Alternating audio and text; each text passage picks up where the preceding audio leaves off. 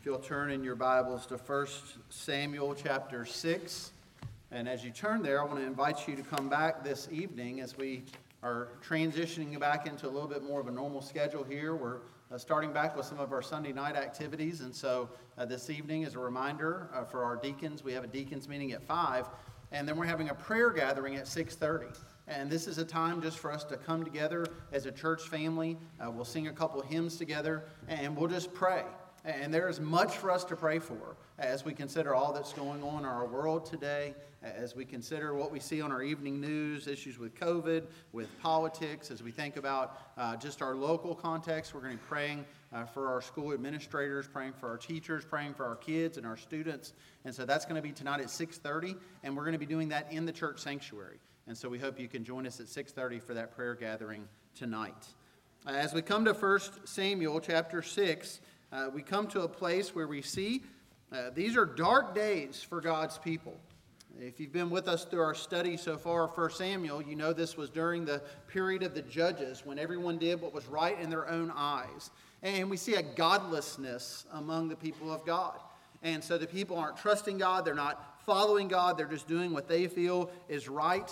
Uh, we see this was a time of great corruption among those who were supposed to be leading God's people, so that you have uh, the priests who were Eli's sons, referred to as Eli's worthless sons, Phinehas and Hophni.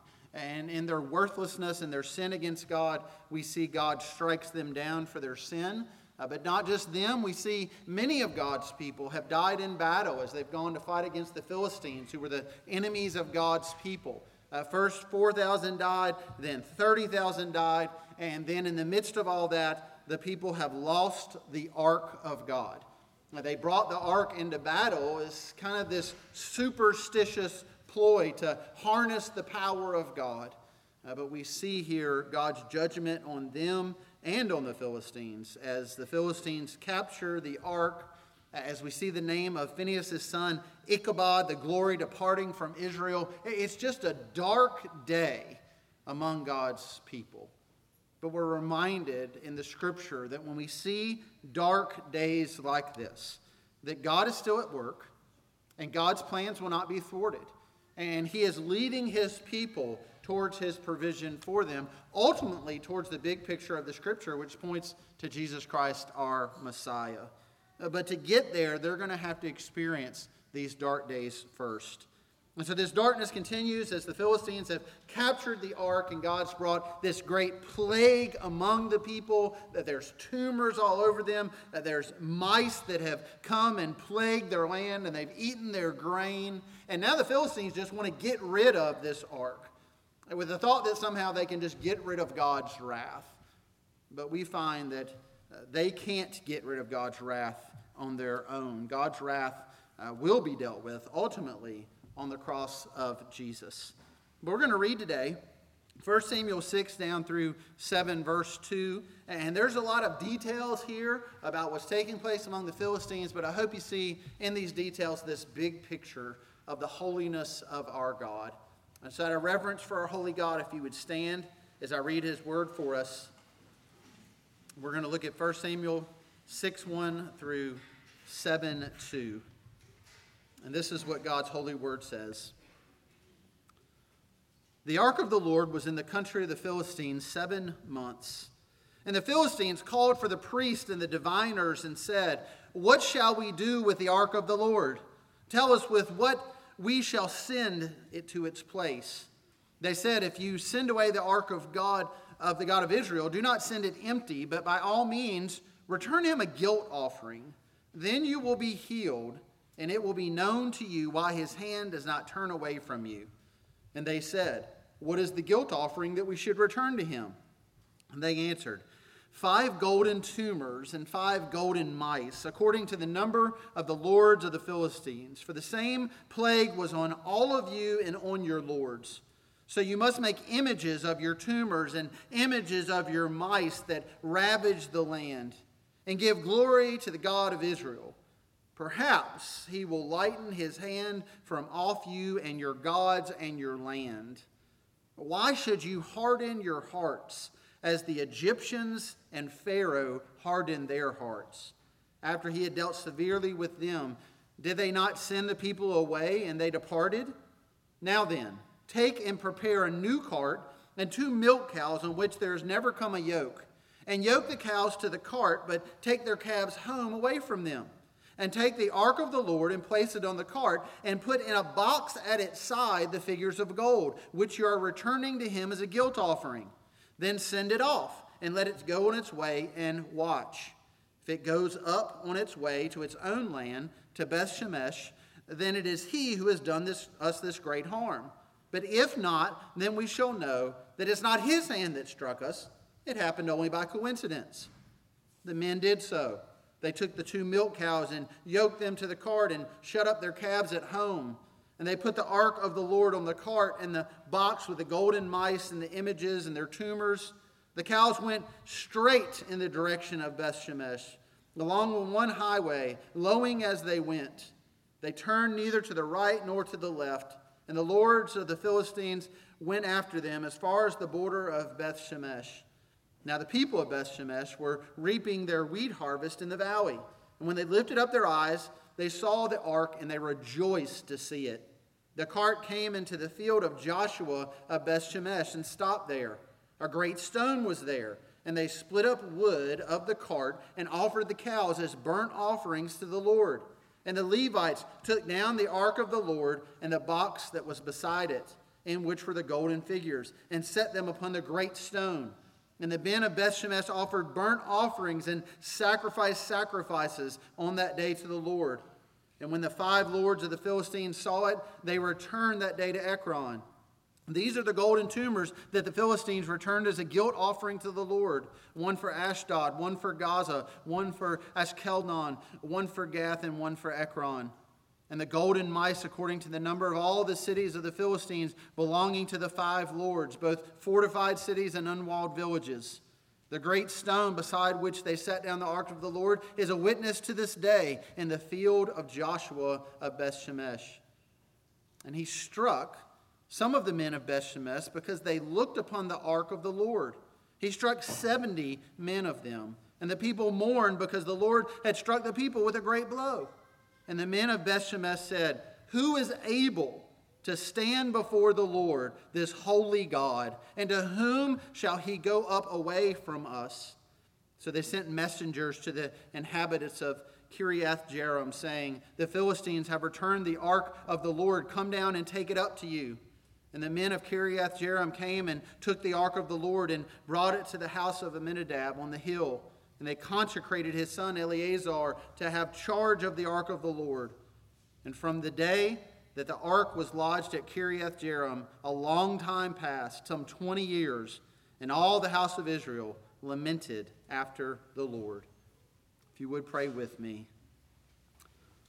Father, as we consider these words this morning, there are unfamiliar names and unfamiliar places. There are golden images of tumors and mice. There are sacrifices of cows, and a cart is cut up and burned to sacrifice them on. There, there's so much here that can seem foreign and, and distant to us. But Lord, help us to see how this, your word, applies to us today. Help us to see how we learn in 1 Samuel 6 about your holiness and about our sin and about our need for a Redeemer. And we ask this in our Redeemer's name. Amen. You may be seated.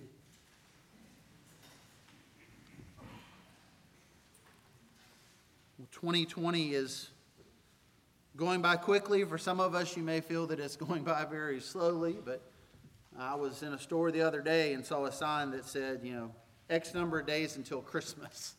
And I thought, my goodness, it's going by fast. But before you know it, we're coming into September. We'll be into the holidays, and you'll uh, see those little red kettles out in front of Walmart and out in front of stores, those Salvation Army bell ringers. And, and most of you are familiar with the Salvation Army and, and these ringing of bells. It's a way to collect money for this organization that for most of us, we just look to as one that uh, helps out with those who are homeless, needing shelter, needing food. Uh, but most of us don't know the rich history of this organization. Uh, the Salvation Army actually goes back to the 1800s. It was founded by a Methodist preacher named William Booth in 1865, and it was a Salvation Army. Its distinct goal was to share the gospel with the outcast of that day.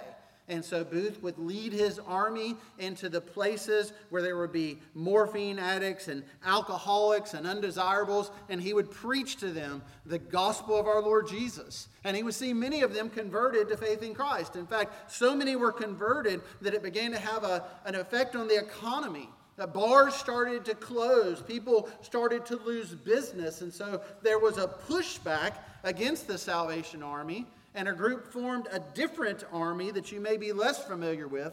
They called it the Skeleton Army. Uh, the Skeleton Army's purpose was to disrupt the activity of the Salvation Army. And so people would gather together, and wherever the Salvation Army was going to be and preaching the gospel, they would come and they would throw rotten food at them, and they would shout out obscenities. They would pass out flyers with skulls and crossbones, and sometimes would have paintings depicting Satan as part of their marches. They wanted to do whatever they could to disrupt this preaching of the gospel. In fact, they, they turned violent at times. Just in one year, in 1889, the Skeleton Army assaulted 669 Salvation Army members as they gathered, including over 250 women. When you think about that for a moment and consider why, why would people be so angry about a group that was leading people out of a life of sin and wickedness, that was leading them on this path of walking by faith? Why would they hate this message so much?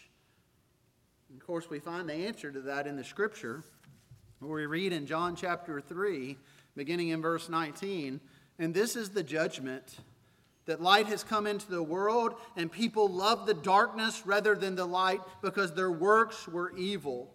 For everyone who does wicked things hates the light and does not come to the light, lest his works should be exposed. What we're reminded of in John chapter 3 what we're reminded of in the history of the Salvation Army, what we're reminded of when we turn on our evening news, is that darkness hates the light. And what we find in 1 Samuel chapter 6 is that the light of God is shining on the darkness of the land. These are dark days for the people of Israel, these are dark days for the Philistines. But, but God's glory has come. There's this, this picture of his glory in the ark. But what we see here is that rather than respond to the light, people love their darkness. Rather respond than respond to repentance and faith, the people just want the glory of God gone. They don't want it around them. It reminds us of the condition of man's heart, of our sinfulness, and how God's holiness exposes our sinfulness, which brings us to that first point there in your outline. The holiness of God exposes our sinfulness. We find now in chapter 6 that the ark of God has now been among the Philistines for about seven months. And during this time, God has brought a plague against them. We talked about this last week in the Hebrew translation of that word tumors and some of the very awful inflictions this was bringing against the Philistine people. And so they want to get rid of it. And so they think, well, if we just get rid of the ark, we'll get rid of the wrath. And so they move it from city to city to city. But what happens? God's wrath remains on them. And so they finally come to the conclusion that they're going to get rid of the ark entirely and send it back to the Israelites. And there's a picture here of God defending his own glory that the people had carried the ark into battle thinking they could harness the power of God, only to find that God's power could be harnessed by no man. And so now the ark's in the hands of God's enemies, but God won't have one Hebrew's hand involved in bringing his ark back to where it belongs with his people. He'll defend his own glory, and he'll bring the ark back in his own power. And the Philistines here, they, they seem to be getting a glimpse and an understanding of this. We read here that they consult their priest and their diviners. So these would have been priests of their false god Dagon. If you remember that from uh, when we studied that in the scripture, they, they had that temple of Dagon, and Dagon was believed to be this uh, god of grain and of the harvest, and so they would likely make sacrifices to Dagon, hoping they would have a good crop. And we have that picture there of that idol of Dagon that just would fall down before the ark of the Lord, and once fell, and its head and its hands were removed. The diviners were people among the Philistine, Philistines who practiced witchcraft. Uh, they sought to manipulate the spiritual world around them through spells, through looking for signs and omens. Some attempted to read fortunes or communicate with the dead. And so the Philistines call together these leaders, these spiritual advisors, and they come up with a plan. And the plan is, is that they have to take the ark back to Israel and they have to include some type of offering with the ark. And then they propose a question that's a very good question to ask. Verse 6, they said, Why should you harden your hearts as the Egyptians and Pharaoh hardened their hearts? That's a great question. Seems the Philistines here, they understand a little bit of their biblical history. They've heard the stories of how God led his people from Egypt and led them to the promised land. They understand and they've heard how God is a God who is holy and he brought his wrath against the Egyptians and all of these plagues. And they recognize now this same God is bringing plagues against them. And they ask this question that we should all ask Why are you hardening your hearts against this God? And yet, in asking this question, they still don't repent and don't turn to trust in God. They call their attention to the Egyptians, but they seem to miss out on what the great sin of the Egyptians was. When you think about what the Egyptians did to God's people, and certainly it was sin that they enslaved God's people and they treated them harshly, but the greatest sin there is the way they responded to God. They didn't worship the one true God. They worshiped all these false gods of their land. And when exposed to the one true God, they refused to turn from worshiping all these false gods. And ultimately, God destroyed them. And now the Philistines will experience the same fate over time as the Egyptians. Because the holiness of God and the wrath of God will not be appeased by simply getting spiritual advice and removing the ark. Now, what the holiness of God is doing among the Philistines is it's exposing their false gods and their false worship. They don't need to get rid of the ark, they need to get rid of their sin. They need to turn and repent. But they think if we just get rid of this reminder, if we just get rid of this object, then we'll be okay. If we can somehow remove the wrath of God from us, we'll be okay. And this doesn't work for them, and it doesn't work for us today. See, we live in a day and an age where people think if they can just get rid of things, then it will be okay. And so we come to God's Word and we find God's Word exposes our sin. And so, what is our flesh response to that? It's, well, I'm just not going to read those parts of God's Word that make me uncomfortable. Or if there's things here that go against how I want to live and what I want to believe, I'll just skip over those parts. Or, or maybe those aren't really parts, maybe that's not what God really said.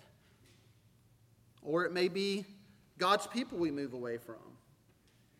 And we see time and time again people who will come into the life of the church and be involved in the life of the church, but then when they find that their life and their sin is called out or they're uncomfortable in the presence of believers, in the presence of God's word being preached, then they pull away from those things. People don't want to be in an environment where they see their sin exposed. Now, that's not the way they say it.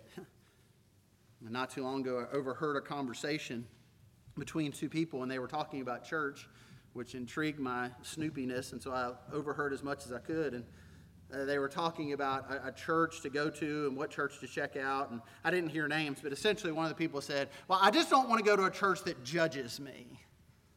I don't want to feel judged. And so I turned and said, Well, don't come to our church because we'll judge you all day long. No, I didn't say that. Um, but, but why is it that people say that? Well, what, what, what does that come from, this idea of, I don't want to go somewhere that judges me? Friends, it's not so much that they're describing people looking at them in judgment. What people are often describing there is they don't want to be uncomfortable in their sin. That they want to be in a place that endorses their sin. They want to be in a place that, that uh, applauds their sin. But when the Word of God is preached and when the Word of God is exposited, what we see is our sin is exposed. And our right response to that should be one of repentance and one of faith. But if we're not willing to repent and move away from our sin, well, then we just move away from the source of that conviction. We want to move away from the Word and move away from God's people. Because God's holiness, it exposes our sinfulness. And it also shows us, point two, that we rightly deserve the wrath of God for our sin. And so things just get worse here for the Philistines. These priests and diviners, they tell them, well, uh, you got a few things right here. You don't want to be like the Egyptians. You don't want to harden your heart like Pharaoh. But they're still not quite understanding that they have offended a holy God. Now, they seem to get it in part because they talk about making an offering. They have this plan. They're going to send back the ark, they're going to include a, a guilt offering. They're going to make uh, golden tumors and golden mice. Again, God's judgment had come upon them through plagues. And so it seems to be their idea here and their idol worship that they were such a part of was that, well, we have to make some physical object that represents what God's done to us. And so they make golden tumors because God has struck them with tumors and killed so many of them. They make golden mice because even though we haven't seen this before in 1 Samuel, it appears there's been some plague of mice, which these things kind of connect when you consider their chief god was Dagon, which was this god of agriculture, this god of the harvest. That God, in his judgment on their false God, brings this plague of mice to within eat their harvest and eat their grain. But rather than turning and repenting and trusting in this God, well, they continue in their idol worship, their false God worship, and they just make these false idols out of gold, thinking somehow that's going to appease God. We see here this rabbit foot religion that we've seen among the Hebrews is also alive and well among the Philistines. That they think that they're going to get rid of God's wrath by offering these guilt offerings. And then their plan seems to get a little bit more bizarre to us. They want to get two milk cows, and these cows would have been cows that were essentially nursing calves. And so their idea is well, we're going to take these calves away from their mamas, and the natural result there would be the mamas would want to go back to the calves. So this must be a work of God if these mamas don't go back to the calves and they go on this road that we send them on. And so again, there's no people leading them. They just put these milk cows with this cart, and on the cart they put the ark, and then beside the ark they put these, these golden idols, these mice and tumors, and, and sure enough, it goes on its way towards the people of Israel. And so they're using this rabbit foot religion, thinking somehow this is going to appease God, and we're going to be off the hook, and we're going to be okay. They weren't going to be okay. And as we'll read more about the Philistines in the future, we'll find that God's wrath is still against them, that they are still the enemies of God's people. And they rightly deserve that wrath for their sins. And friends, we rightly deserve that wrath as well. But you think about how we respond and how people often respond when we start talking about the wrath of God in the Scripture. I've heard people many times say to me, well, God's wrath, that's, that's just the God of the Old Testament. I, I like the God of the New Testament. Had someone challenge me here at this church multiple times. Well, you need to preach from the New Testament more because we need to hear more about the New Testament God. Friends, the God of the Old Testament is the God of the New Testament, and the God of the New Testament is the God of the Old Testament. We don't believe in two different gods. We believe in one God, and we see this God in all his glory from the beginning of his word to the end of his word. We can't celebrate what we see in the New Testament if we don't properly understand what we see in the Old Testament. And if we think for a second that we don't see the wrath of God in the New Testament, then, friends, we're not reading the New Testament. We read in the New Testament in Romans chapter 6, verse 23 the wages of sin is death. This is the picture of the wrath of God. It is what we have earned, it is what we deserve. This week, this Friday, uh, was a significant day in my house because two of my kids got paychecks. And if you're a parent, you know what a significant day that is. Uh, our daughter Vivian is at Boyce College in Louisville now, and she just started a new job at Chick fil A, and she got her first Chick fil A paycheck. And I asked her, I'm like, was it wrapped up in a Chick fil A sandwich? And, you know, That'd be really good, but uh, she gets really cheap Chick fil A sandwiches. But, anyways, she, she got that paycheck and she was so proud of that paycheck. Uh, Anna Claire, uh, the movie theater's open back up, and she's working there, and she, she got her first post COVID or whatever we want to call this time we're in uh, paycheck. She was proud of that paycheck. We're, we're proud of that. Why? Because we've earned it. it. It's a wage, and we've earned it. And a wage is something we are deserving of because we've done the work to earn the wage. So here's the work, here's the wage. We earned it, we got it. And that's a good thing when we think about our work and our jobs. But the scripture says we've got another wage coming to us. And it's the wage of sin. And it says the wage of sin is death. And what that means, friends, is that what you and I deserve, what we have earned for our sin, is the wrath of God rightly upon us. We deserve it. And if you somehow believe this morning that you don't deserve God's wrath, then, friend, you don't understand the Scripture. And you have been blinded by the foolishness of this world. Because what we see in 1 Samuel 6 is what we see throughout the Word of God that our hearts rebel against a holy God and we rightly deserve God's wrath for our sin. But it gets worse. because as we continue to study this passage, we see point three our sacrifices can appease God's wrath. We, we deserve this wage, and God will not be paid off. And we see that very clearly in this passage. The Philistines think, we're just going to buy off God's wrath with some gold. where we're going to send these two milk cows and this cart and some gold, and, and then we'll be right with this God, and we could go back to worshiping our false God. God won't be paid off, and the Philistines are going to learn that as we continue to hear their story in the scripture.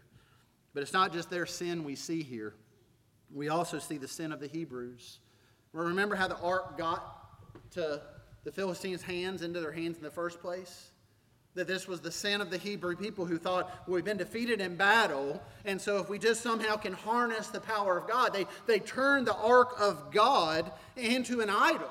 They, they thought they could harness the power of God, and so they brought this ark into battle. Rather than pleading with the Lord for victory, they thought, well, we'll just take the ark with us. This box covered in gold, that's going to do what we need it to do.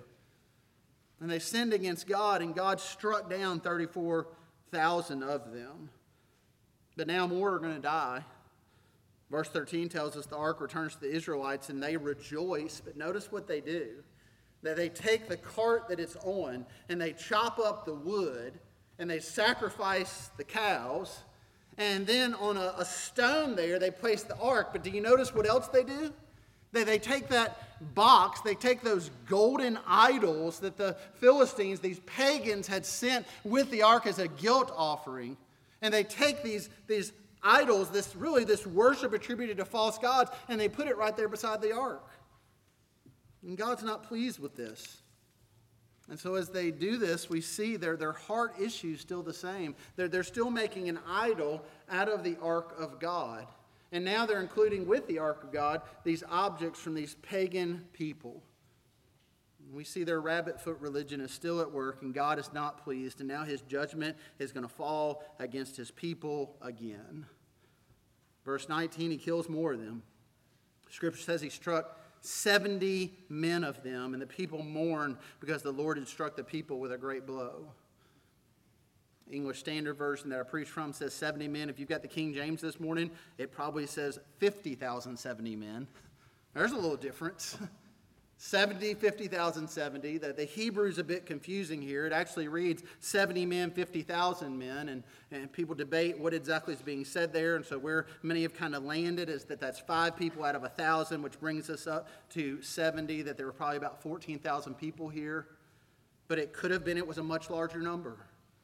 Whatever the number you interpret that to be, a lot of people die. And why did they die? Because, friends, what we see in 1 Samuel 6 is what we see throughout God's Word, and it's what we need to understand today in the life of our church. That God will not share his glory with anyone or anything else, even his own ark. He's not going to share his glory with a king. He's not going to share his glory with a people. He's not going to share his glory with a nation. He's not going to share his glory with a flag. He's not going to share his glory with anyone or with anything. His glory is his alone, and he alone is worthy of our worship. The Hebrews neglected to remember this, and they faced the wrath of God, which brought them to a very important question, and it's one I want us to consider today. Verse 20 as they look now at even more men dying, they ask this question Who is able to stand before the Lord, this holy God? I mean, that's really the question for the ages, isn't it? Who is able to stand before this holy God? The scripture answers this question, and it resoundingly says the wicked cannot.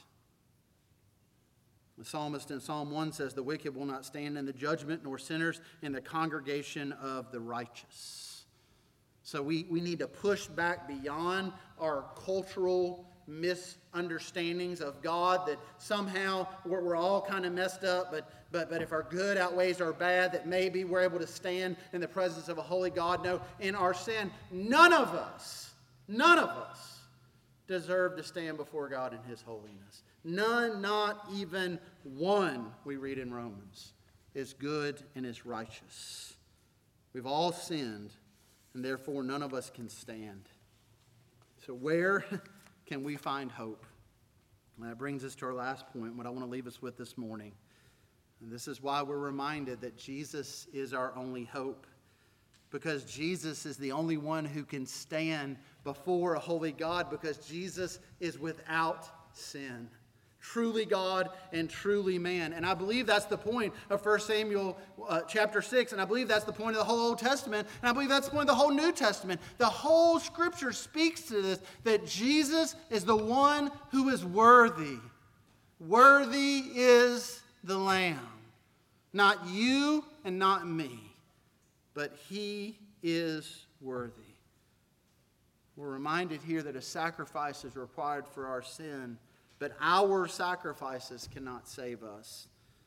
This is why we think of King David, who we'll learn of in our study of 1st and 2nd Samuel. And we think about his great sin against the Lord and how he sinned with Bathsheba. And then that sin of adultery led to murder and so many other things. And when he, he is exposed and when he is convicted of his sin, we read about his response to that in Psalm 51, where he just cries out to God and he repents. But in that moment, consider what he says about these sacrifices. Psalm 51, beginning in verse 16, speaking of God, for you will not delight in sacrifice, or I would give it. Here's David, the king, who can bring before God thousands of sacrifices. He can bring a whole lot more than golden tumors and golden mice and two milk cows. He, he could bring everything from the land before God. He says, I would do it if that's what was required. But no, he says, You will not delight in sacrifice, or I would give it. You will not be pleased with a burnt offering. The sacrifices of God are a broken spirit, a broken and contrite heart. Oh God, you will not despise. See, David gets to the heart of the issue, which is the heart itself. And he helps us to see the problem for the Israelites and the problem for the Philistines and the problem for so many of us today is we think that somehow we can appease this wrath of God with our hands and we can't. We need our heart to change. We need a new heart. And the good news of the gospel is, is that's what Jesus gives us.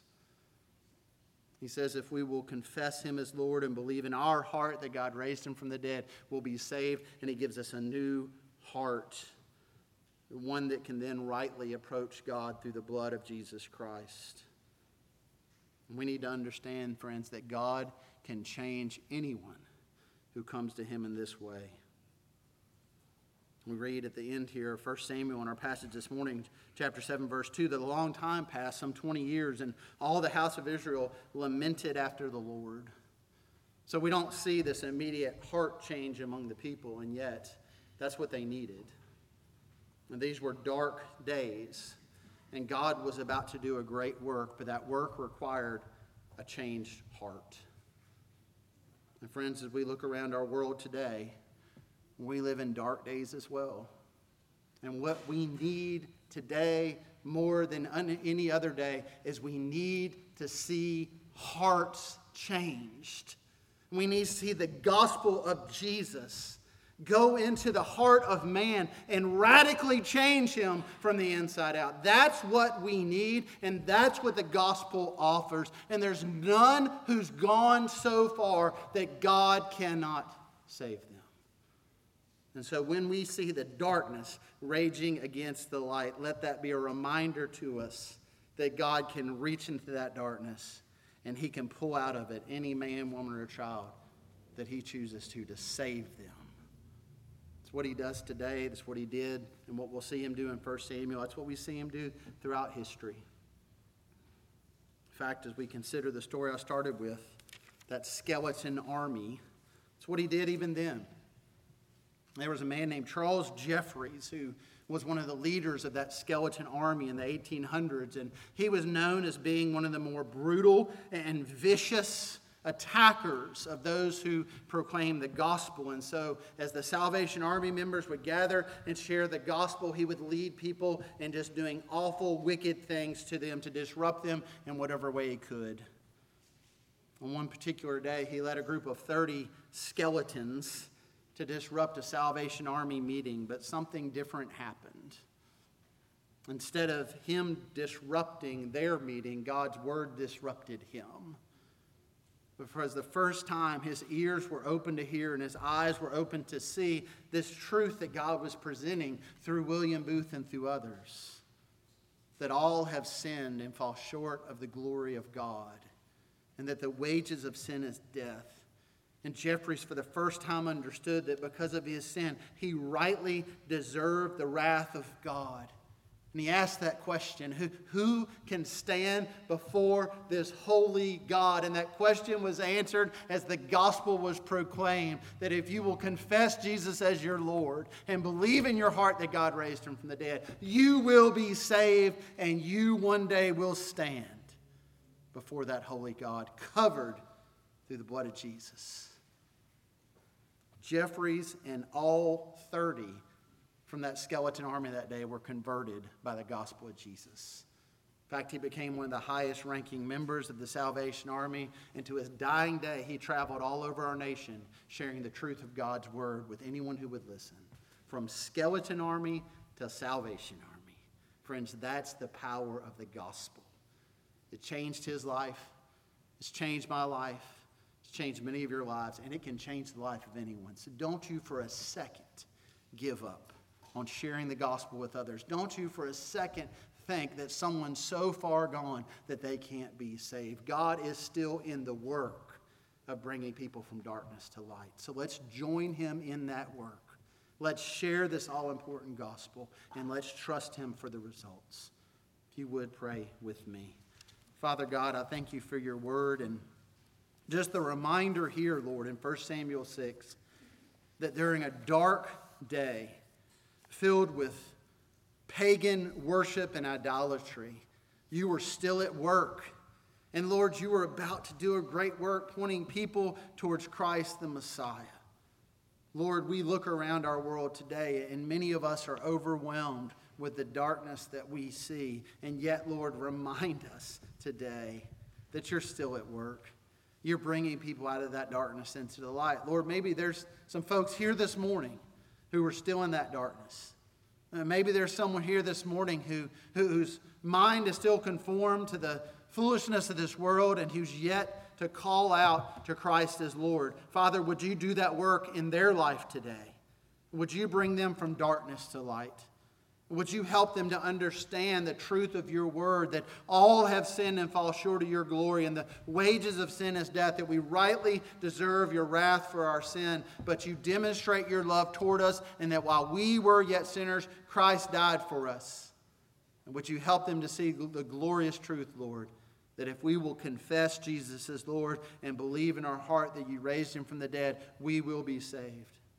And Lord, that all important reminder from Romans 10 13 that everyone who calls in the name of the Lord will be saved. May we call on the name of the Lord today.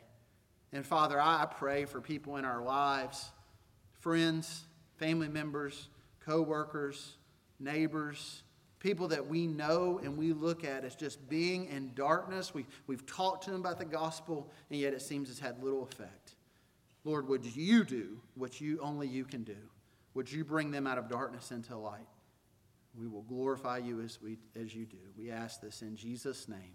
Amen. Church, let's stand together and let's sing.